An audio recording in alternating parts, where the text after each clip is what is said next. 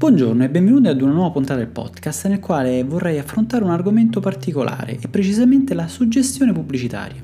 Ricordo che tutti i richiami legislativi di giurisprudenza o articoli sono consultabili ai link riportati tra, la, tra le informazioni della puntata. Sono Mauro Scorsone e questo è Food News and Law. Ora la sigla e si inizia.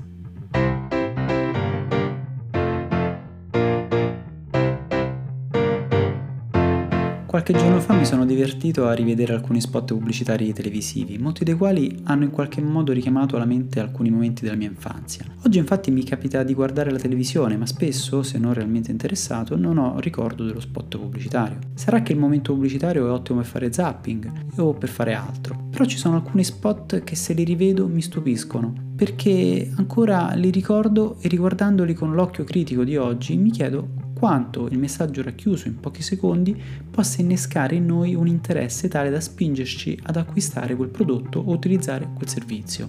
La suggestione pubblicitaria è l'argomento di cui mi piacerebbe parlare oggi ed ovviamente per farlo utilizzo proprio la pubblicità stessa e le argomentazioni dei vari organi di controllo pubblici o privati. Nell'ultimo podcast vi ho parlato dei green claim o greenwashing ed infatti cercando tra i casi quale, dal quale trarre informazioni utili ho letto la questione Eni del 2019.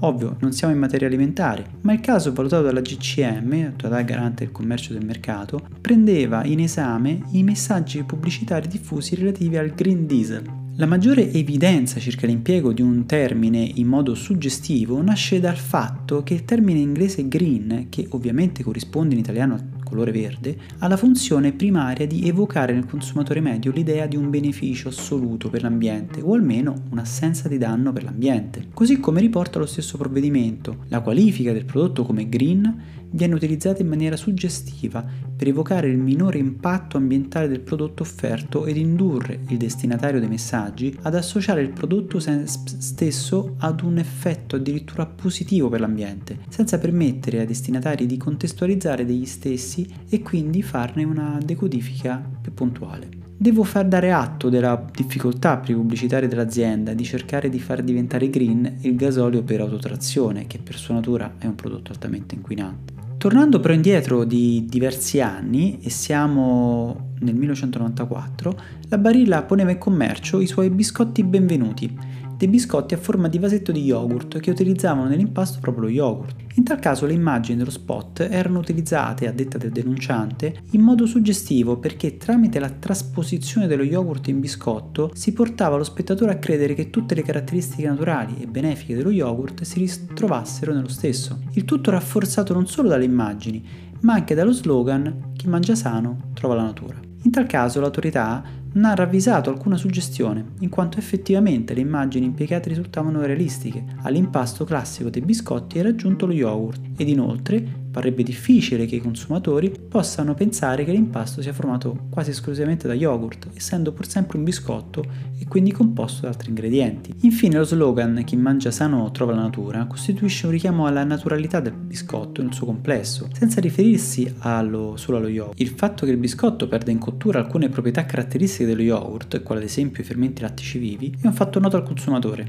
e pertanto non può essere un elemento che possa trarlo in inganno. Saltiamo qualche anno e arriviamo al 1997 7 ed in tal caso la pubblicità è di un alconico, il Vermouth Martini, e l'immagine del vestito che si scuce mentre la ragazza si allontana credo sia indelebile in molti ricordi. Forse oggi potrebbe anche essere censurabile, ma in merito a tale spot l'autorità non è andata a valutare tale rappresentazione, quanto la suggestione che lo spot stesso crea nel telespettatore. Suggestione che però non è stata censurata in quanto tale, poiché non si ravvisa nella storia e nei personaggi alcun elemento che possa in qualche modo omettere l'avvertenza circa i pericoli per la salute e la sicurezza ovvero non sono visualizzati minorenni e neanche immagini o contenuti indirizzati ai più giovani i personaggi non si accingono ad effettuare alcuna attività rischiosa o di responsabilità o che richiedono un elevato grado di vigilanza, come guidare veicoli o praticare sport. Ricordo che nel momento in cui la pubblicità è riferita ad una bevanda alcolica, scattano tutta una serie di limitazioni comunicative. La suggestione, la suggestione che invece crea lo spot è riferita alla rivalità tra le due figure maschili e nello specifico dalla alla sfida lanciata dal giovane nei confronti del personaggio più anziano, con il quale si identifica il potere e la ricchezza. Idea estremamente interessante dell'ufficio marketing, proprio perché, e non voglio con questo mio piccolo pensiero sostituirmi a un esperto di neuromarketing, che sicuramente vi saprà eh, spiegare in modo migliore i meccanismi del nostro inconscio, ma se collego una sensazione forte ad un'immagine o evento, ecco che è più facile che rimanga impressa nella nostra mente ed in questo la suggestione arriva in aiuto. Spostare il focus della pubblicità sulla rivalità tra due figure maschili che in realtà rappresentano il concetto del potere e ricchezza contrapposta all'intraprendenza e sfacciataggine fa emergere sicuramente dei sentimenti magari proprio in quel pubblico, ipotizzo target del brand. Io nel 1997 avevo 19 anni e tutti questi ragionamenti non me li sono fatti. Riguardandola oggi effettivamente la mia attenzione è andata alla storia, all'epoca e non mi vergogno a dirlo, nel 1997 la mia attenzione era più sulla bellezza della modella, ma non credo fosse fossi nel target della pubblicità. Questo però mi fa pensare come la suggestione possa dipendere molto dalla sensibilità delle persone e anche dall'età. Nel 1981 altra pubblicità televisiva è stato oggetto di interesse, ma in questo caso dall'Istituto di Autodisciplina Pubblicitaria, lo IAP, e gli spot erano quelli dell'Amaro Montenegro. Per chi ha qualche anno si ricorda sicuramente eh, delle gesta di un veterinario che in un caso salvava un puro sangue, poi un cane e poi un falco. Le pubblicità sono diverse e si sono succedute in un un periodo di tempo di circa 7 anni. Poi dopo il format è cambiato in quanto il protagonista non è più un veterinario ma altri soggetti. Ma tornando al 1988, la Società Italiana Veterinari d'Animali da Compagnia ritenne che le pubblicità violassero il codice di autodisciplina e precisamente nella parte in cui sfruttavano l'immagine del veterinario. Lasciamo da parte per un attimo tale elemento oggetto di critica per considerare l'elemento di suggestione creato tramite l'ambiente, la musica, la storia e i personaggi senza tralasciare anche la l'aspetto compositivo, nel quale tutto è narrato, anche le condizioni meteorologiche avverse o le difficoltà logistiche nel raggiungere i luoghi di intervento. Raggiunto il culmine del pathos, il lieto fine della vicenda si chiude con l'inserimento dell'Amaro per festeggiare il lavoro ben svolto con la voce dello speaker che evidenzia il payoff Amaro Montenegro, sapore vero. Il giurì in generale ha rilevato come possibile l'impiego legittimo della pubblicità suggestiva perché di per sé non è ingannevole, ma come riporta la stessa decisione 58 del 1988, si tratta di un metodo di sollecitazione dell'attenzione del, pub- del pubblico e di persuasione largamente utilizzato nella pubblicità, che non è vietata e difficilmente potrebbe essere evitata di per sé dal codice di autodisciplina, a meno che l'impiego, che se ne faccia, urti contro limiti posti a salvaguardia di interessi e valori specifici. Ovvio è anche vero però che la suggestione ha proprio la funzione di far diventare attrattivo il prodotto o servizio tramite l'emozione positiva collegata ad immagini o momenti narrativi non accomunati per qualità o elementi o caratteristiche al prodotto. Il potere della suggestione si ha anche quando al bar chiediamo un cocktail agitato ma non mescolato e ci sentiamo dei James Bond. Scusate lascio da parte questo inciso narrativo da amante di alcuni generi di film. Per tornare al nostro caso, è però evidente che comunque quando si utilizza l'elemento della suggestione dobbiamo evitare di sfruttare i messaggi inconsapevoli che possono nascere dalla mente del consumatore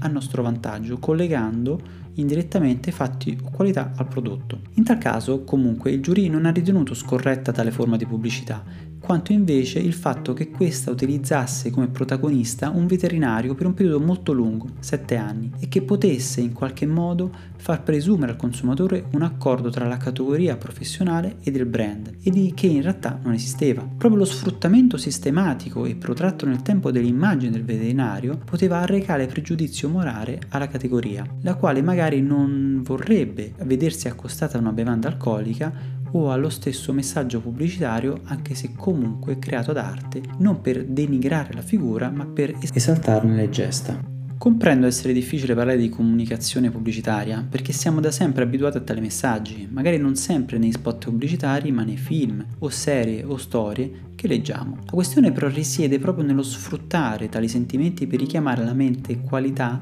o situazioni in modo tale da collegarle al prodotto per risaltarlo. Quando ho parlato dei climb free from, ho fatto richiamo all'utilizzo del climb senza olio di palma. Ecco, la possibilità di comunicare la non presenza di un ingrediente è un fatto legittimo a livello comunicativo. Se però utilizzassi nel mio spot immagini che ritraessero la deforestazione in generale, senza quindi evidenza di un particolare luogo, e poi ponessi risalto la non presenza nel mio alimento di tale ingrediente, il consumatore potrebbe collegare i due fatti insieme. In tal modo, senza esplicitarlo, sarebbero messe in cattiva luce gli alimenti che utilizzano tale grasso vegetale, giocando sul luogo comune che sarebbe dannoso all'ambiente senza però considerare che potrebbe, e la palma, essere invece coltivata anche legittimamente. Questo mio esempio è puramente di fantasia, ma è di fantasia perché ogni volta che la vedo mi affascina, è la pubblicità di una nota marca di birra che rimarcando la sua territorialità senza esaltare le sue caratteristiche di bevanda, incentra lo spot sulla regione Sardegna e le bellezze culinarie e ambientali. Ecco, questo è un tipico esempio, a detta di chi vi parla, di spot che utilizza in modo egregio la suggestione offerta dal racconto, che sembra pensato proprio dall'ente del turismo regionale, che narra anche di valori e questo tende ad affascinare il telespettatore. Forse esalta lo stesso consumatore sardo,